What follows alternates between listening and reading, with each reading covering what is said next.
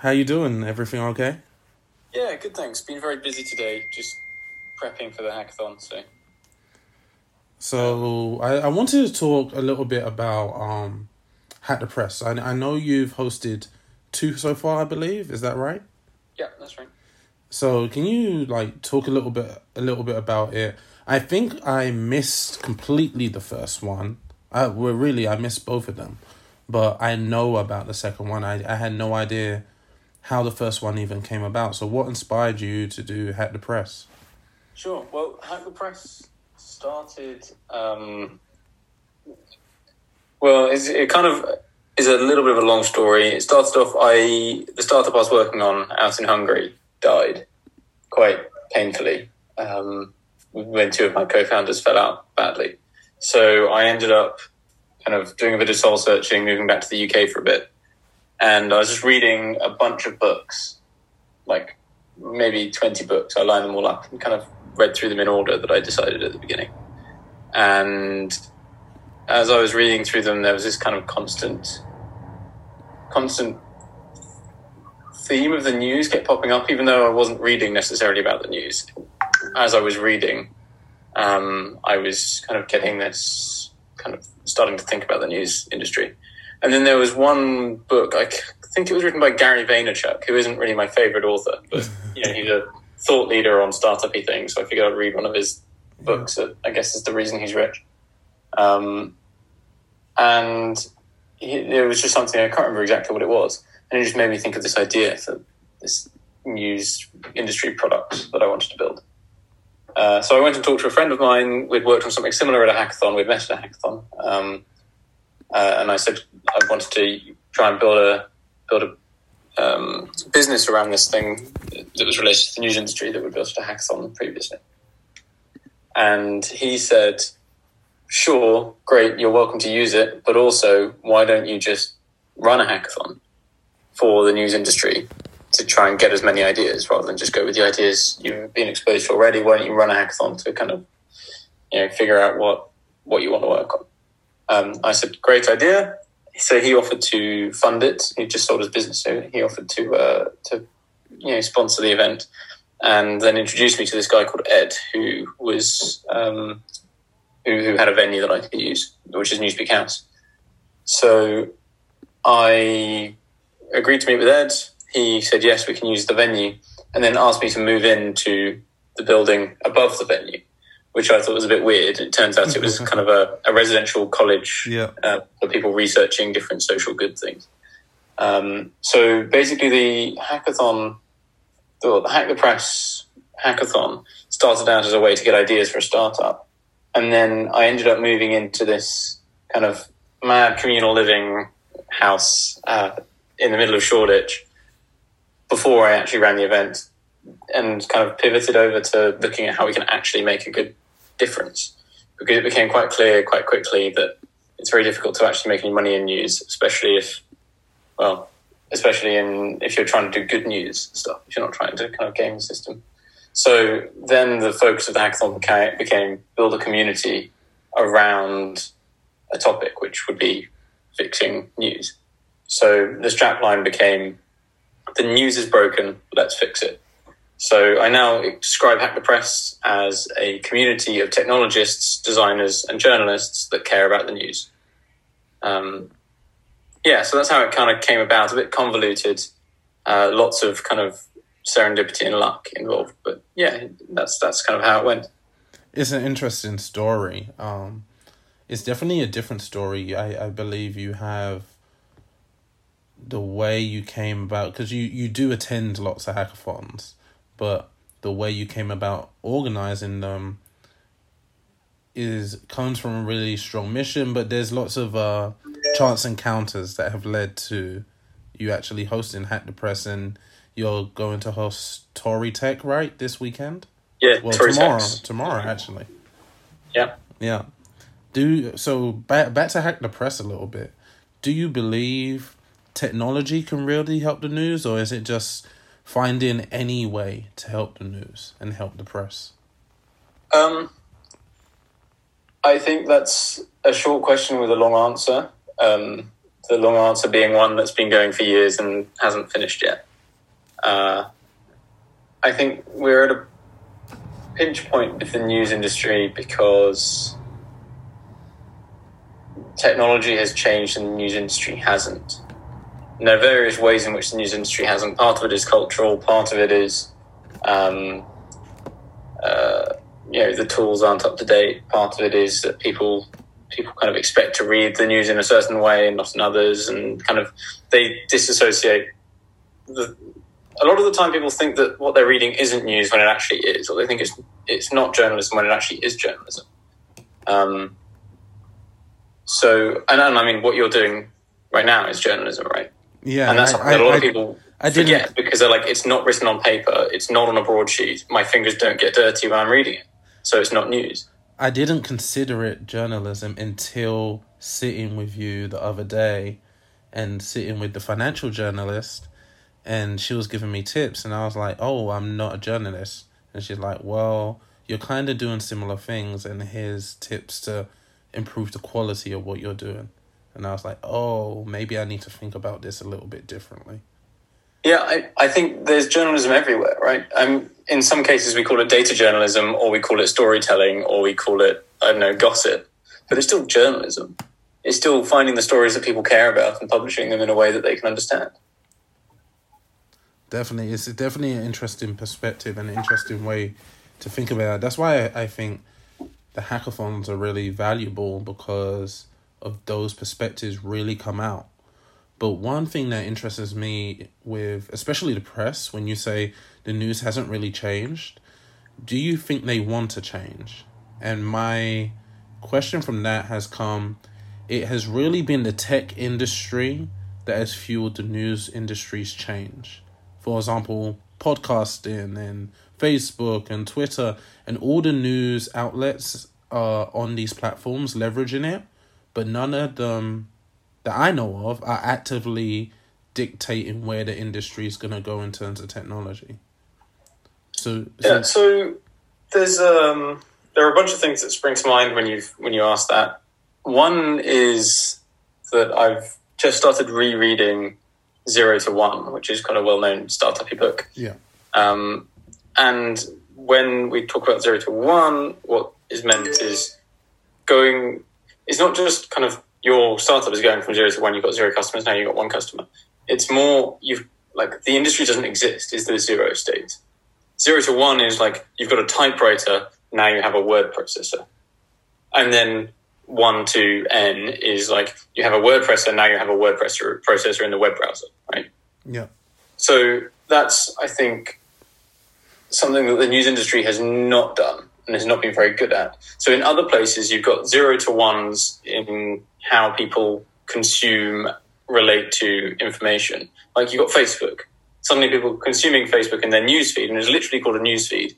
And I mean, you call the stuff in there journalism. By my standards, you know, I would call that news and journalism. I wouldn't call it very good news and journalism.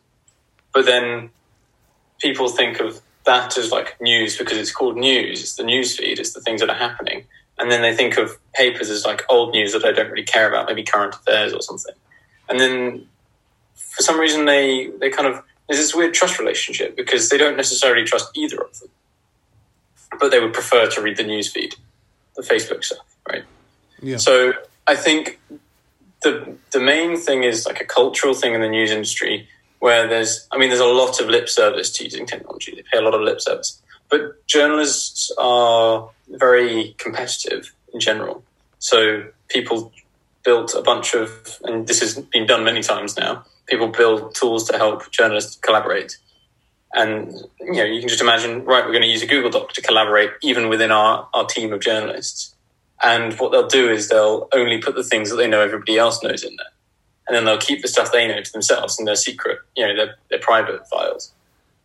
Because it's a completely cutthroat industry. There's far more, oops, no longer going. There is far more supply of journalists and than of jobs, you know, than demand.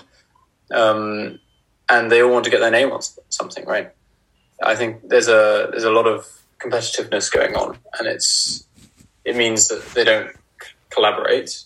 And it, there are some new news organizations that are focusing on collaboration, and that generally means they're using more technology, because technology, basically a lot of the technology, new technology, is about helping people collaborate.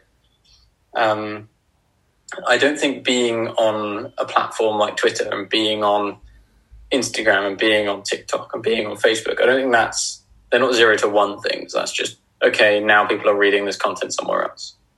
And a lot of the time they just use the same content and they put it on those platforms, when really the platforms demand changing the way that people think about things. And do you believe the do you believe the news outlets are not actively engaging in that conversation in let's change the way people think about things? Um,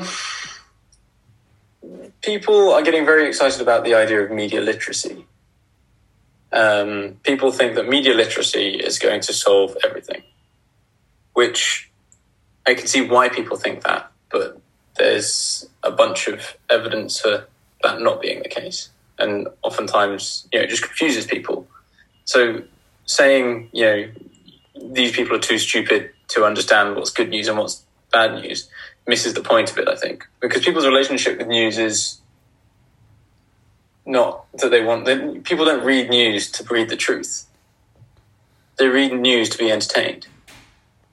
And a lot of uh, editors are very against things like, uh, there's a company called OneSub, and it's one of many things that are, are similar to it that have existed at some point in the past. And it's a bit like Spotify for news or Netflix for news. You know, you pay one subscription and then you read from The Guardian and The Telegraph and then whatever. And the idea is that that's good for media balance, and it's good for readers because, and it's good for news because then everybody gets a slice of the pie, right? Unfortunately, editors don't really want that because they treat their readers as this kind of walled garden that needs to be protected. Like, I don't want my readers to read a different newspaper because they might like them more and they might realize that they have a better opinion or they can back up their opinion better or whatever. And so newspapers don't... I mean, you also see this when journalists are moving between papers. You know, they'll go from The Sun to The Guardian or something, maybe not quite that move, but then they'll just change their writing to fit the newspaper, to fit the readers. They're not writing their... You know, a lot of the time they're not necessarily writing their own opinions. Um, you know, they don't necessarily agree with the stuff they're writing and the perspective they're writing from, but they write it to match the readers because it's entertainment for the readers. It's not... Um, it's it's really just not there to inform people. And that's a weird relationship, a weird thing. I'm not convinced that's changed recently. Uh, so I'm now thinking the news is broken, but has it ever been not broken? Yeah. You know? Yeah. And could it be due to just, just listening to what you're saying? I think primarily there's a difference in the way the tech industry is run. It's fueled by capitalism and it's fueled by innovation, but the business model of the tech industry, and when you get private investors in the in the play, and even when they go public, the business model, they have more room to take risk. The other day we was talking about um the N H S and innovation in the N H S and, and healthcare services. It's a lot harder for public services to take risks. It's a lot harder for the news services to take risks, right? Even if they wanted to spend money on R and D and innovation and thinking about changing the whole system, They they have a very, very limited budget. Could could they ever compete? And like, really, could they change it from the inside, or does it have to be disrupted from the outside? I think there are a few um, a few things there. One of the most important to me is that, I mean, it is that zero to one thing again. It's changing the way we think about doing things, rather than just doing the same thing better, right? Yeah. If if newspapers can be like, wow, fifty percent more efficient and effective at printing ink on paper, that's not going to save the news industry, right? Yeah. So like, even if they can halve their costs, not going to save the news industry. Um, it's that zero to one thinking of new, new ways to do things. And I think just generally large groups of people are bad at this, right? But also, so are small groups of people. Like, one person on their own is going to really struggle to create a new industry or create a change the way an industry thinks about things. But maybe ten people is a good a good number of people, right? Um, this is I suppose that, that means that startups end up being like the maximum number of people you can have that maintain, that are small enough that they can communicate and change the world effectively, right? Yeah, that's, uh, that's think, what I'm starting, from, from the conversation, that's what I'm starting to think. And we did speak about it a little bit privately the other day, well, at, at, at the Newspeak House the other day, about what size we are speaking about politics, and may and politics inherently is unstable at the scale it's at. But when it's small, it can be really stable, but as it grows, it becomes less and less stable. And and I guess when it comes to startups and then trying to impact the world, it's really easy with ten people, but as you scale, it becomes really hard to do that. Right, exactly. And that's why Facebook invented a social media, and they haven't, which is like, well, they didn't necessarily invent it, but they did social media sufficiently differently that they came out on top. And then, and they did invent a lot of things along the way. And then they haven't really invented much. You know, they've created things and yeah. they've done things that are already done better. But, I mean... Most Facebook, of it just comes from acquisitions. Sure, but also yeah. even those acquisitions in general. I mean, it's very rare for there to be a quantum leap in technology, you know, in uh, technology or in communication or whatever. And, you know, Google did search sufficiently differently and better that they beat everyone else out of the park. They're now building on that, and they do a bunch of different things, but they're not changing the world. They're not doing more zero to ones. They're doing more one to ends. So, speaking a little bit about that, do you, what are your thoughts on monetization? Will it, will is it currently sustainable, the model of monetizing media right now? Because I, I know myself, I don't really want to pay for the news, but quality journalism needs to be paid for. And if advertisers are pay- paying for it, and if other parties are paying for it, that affects journalism in a certain type of way. Is is that, do you see that continuing to be an issue? Yeah, so, I mean, monetization is a big deal because it's like the root of, it's the incentives, right? The incentives of of advertisation, brain. The incentives of advertising is, uh, you know, we need to get people to view our adverts to make money. So we need to write articles that people want to read. Great. So we could either write good quality articles, or we could write good quality headlines that make people think that the article's interesting, so that they come to our site to see it. Um, and then, you know, you got Facebook and Twitter or whatever, and they promote engagements. An engagement could be a comment flame war when, when you post something controversial, right? So it just, the advertising revenue model drives these news organizations, content creators in general, drives anyone that's ad- monetized by advertising to sensationalist headlines and taking positions they wouldn't normally take because it causes people to argue about them. And I was talking to a guy, uh, he runs a student kind of the a publication about technology and politics, and it's written mostly by students. But he was saying that their um, their most popular article was one that was controversial for reasons they didn't really expect when they posted it, but then became obvious afterwards. And it was the most popular because people were sharing it and complaining about it. Right? Yeah. It's not because it was a good quality article, which I'm sure it was, because most of their stuff is really, really good quality. But it was because people disliked it or disagreed with it. Right? That's why it got, and that's that got them the most ad impressions. So that that's basically that article helped them pay for their infrastructure. And I'm a I'm a culprit in, in it sounds like, although the industry has its problems, it sounds like actually what people want to read and share, and you touched on this, is not the good quality journalism. They want to read and share the entertainment, the stuff that's maybe slightly untruthful, slightly controversial, and creative writers are writing it like that just to get that one nugget of gold in there, or the couple points of truth in there, and they dress it with all the entertainment. Is that is that a fair analysis? Yeah, I mean, I'm not super embedded in the journalism industry, and yeah. that was kind of a deliberate deliberate choice so that I didn't get kind of become part of the machine. Yeah. I wanted to have a separate kind of view view of it. But that from the outside, because I'm, I'm, I guess, slightly more in, but not that much further in than, than you are. Um, that seems seems pretty accurate. I mean, if you just put yourself in the reader's shoes, right? If I read something that really makes me think, is a really good good article and brings out some good points, presents them really well, makes me think, what do I do? I sit there and I think about it.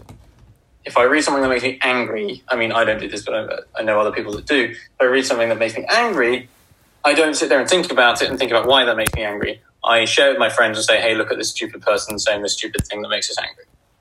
Right? And yeah. if I see something, someone shared something that makes them angry, I'm like, okay, I want to read that so that I can sympathize with you and comment with you and complain about it. Or maybe I won't even bother reading it. I'll just complain about the headline. And I think that's a, I think that would be a kind of a fair assessment of most people. And that's not necessarily a criticism. That's what the platforms are designing, right? Facebook is, you know, they've got their addiction engineers in there working on getting people to react. You know, it's not just likes anymore, react to, to posts, and they're encouraging people to comment, and you get all these um you get all the nice kind of addictive points when your notification bar pops up because someone's replied to your comment or liked your comment.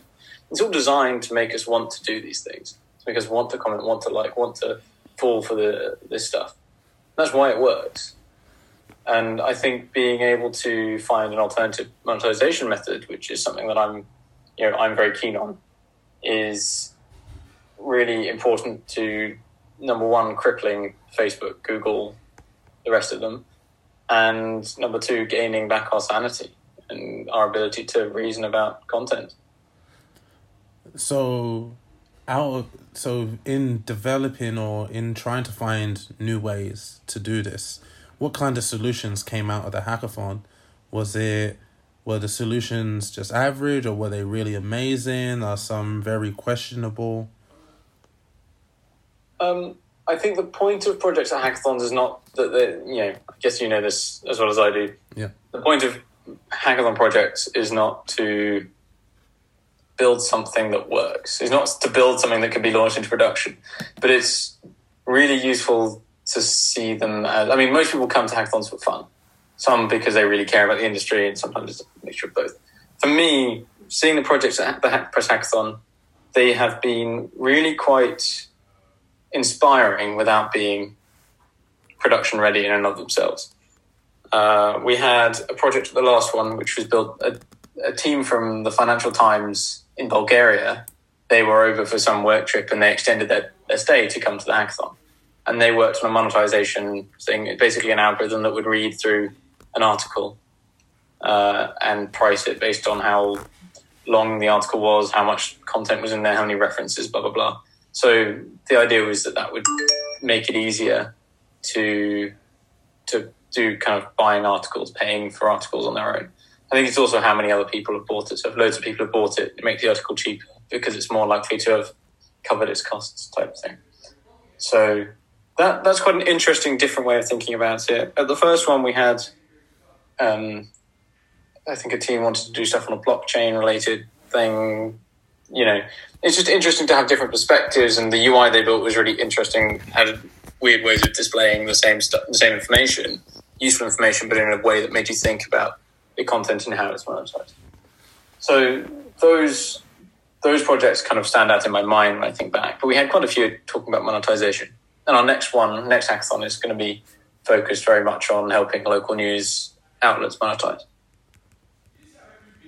So hopefully more more good ideas will come out of that. And um, and part of the goal, were, or one of the core themes, was follow through and public advice. So can you talk a little bit about that? Like, do you believe the new news pieces can inspire real change? I um, it sounds like a simple question, but obviously, I want your your opinions and views on that. Mm, so, in I mean, there are lots of different framings for the news industry. One of them is uh, one of them that I quite like is that it's kind of school for, for adults. You know, you don't just stop learning things when you leave school, so you've got to keep reading stuff. And one optimistic way of looking at it is that the newspaper newspapers are digestible, high quality source of information that will help you reason about the world and help you learn things that are important about the world, right? Um, I think that's, yeah, I, I, th- I think that then feeds into the public advice thing, which is, okay, so this thing's happening, you can kind of go and improve on the world in X, Y, and Z way. So one thing I'd really like to see is, at some point, is tracking change since a news article was published. It might be this news, uh, this this C E O has done this really bad thing, um, or what was it? There was some charity, right? That was the board was doing bad things in another country, um, and that was reported on. That was investigative journalism at its finest, finding a bunch of people doing a thing that they shouldn't be doing and being paid for it by donations, and then. I want to see a timeline since that pub- that article was published. You know, they apologized publicly. Three people resigned. Donations plummeted. They changed the C E O. Donations are back up again, and now everybody's happy, right? Mm-hmm. I'd love to see that because then it shows that there is actually an impact of of um, of the news article, and then that actually helps us understand how news can fit back into the real world.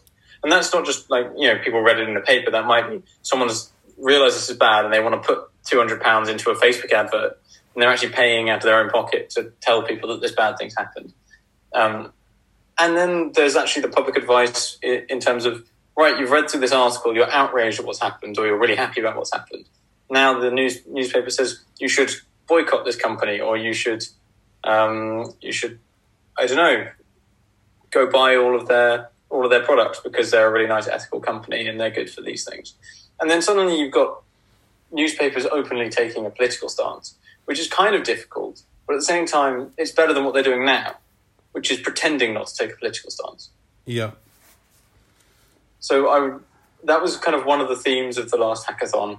Um, one thing I learned from, from the first hackathon was that we needed themes because it was a bit chaotic without themes. People were coming up with completely off-the-wall ideas, which was great, but there was no clear way to tie them all together and kind of weave a story. And then we tried having three themes at the second Hack Press Hackathon. And what I learned from that was that you need one theme. Because having three was just too much and people got confused as to what, how they were supposed to tie together and how they were supposed to think about things. So I would like to revisit public advice at some point in the future. Definitely. No, this is this is being really interesting. And that we're almost out of time, but what would be your advice, or if you was to give people that are really interested in the press, the news, and kind of the, the connection to technology, what would you advise for them? Or what next steps would you suggest for people that are really interested in kind of a reform or change in the news and involvement with technology? My experience is that nothing gets done without community. So I would say find a community of people that believe the same thing, that care about the same thing. Uh, that doesn't necessarily need to be uh, in person, but if you're in London, sign up for Hack the Press. There's also JournoCoders, which happens um, in, in London, which is teaching journalists how to use technology better. And then around the world, there's there's a group called Hacks Hackers. Um, and that's a bit more corporate, but it's like, how does technology and journalism work together in terms of the organizations work together. So there's usually people in suits standing on stage talking to people in suits rather than a bunch of hackers in a room. Uh, I would also say there's a Bureau Local Slack group, um, not Westminster Slack group. There are a bunch of Slack groups out there with where people just talk about how they can improve these things. Uh, and I would say that in my search, my hunt to improve the news industry, I've actually realised that it's part, uh, it's a part, an important part of a larger movement. This kind of news tech is part of civic tech. And I would say look at news tech, but also look at civic tech in general as a more more open and, and kind of general thing to care about. Because it... a lot of the problems that I thought were in the news are actually civic problems. You know, how do these systems interact? So I would say I would say definitely look at civic tech movement in general, um, because that kind of influences the news in a really, really strong way. Okay, thanks, Joe. Thank you very much. Um, we will be in touch. I'll see you tomorrow, and thank you for for jumping on the podcast. Great. Looking forward to it. Bye.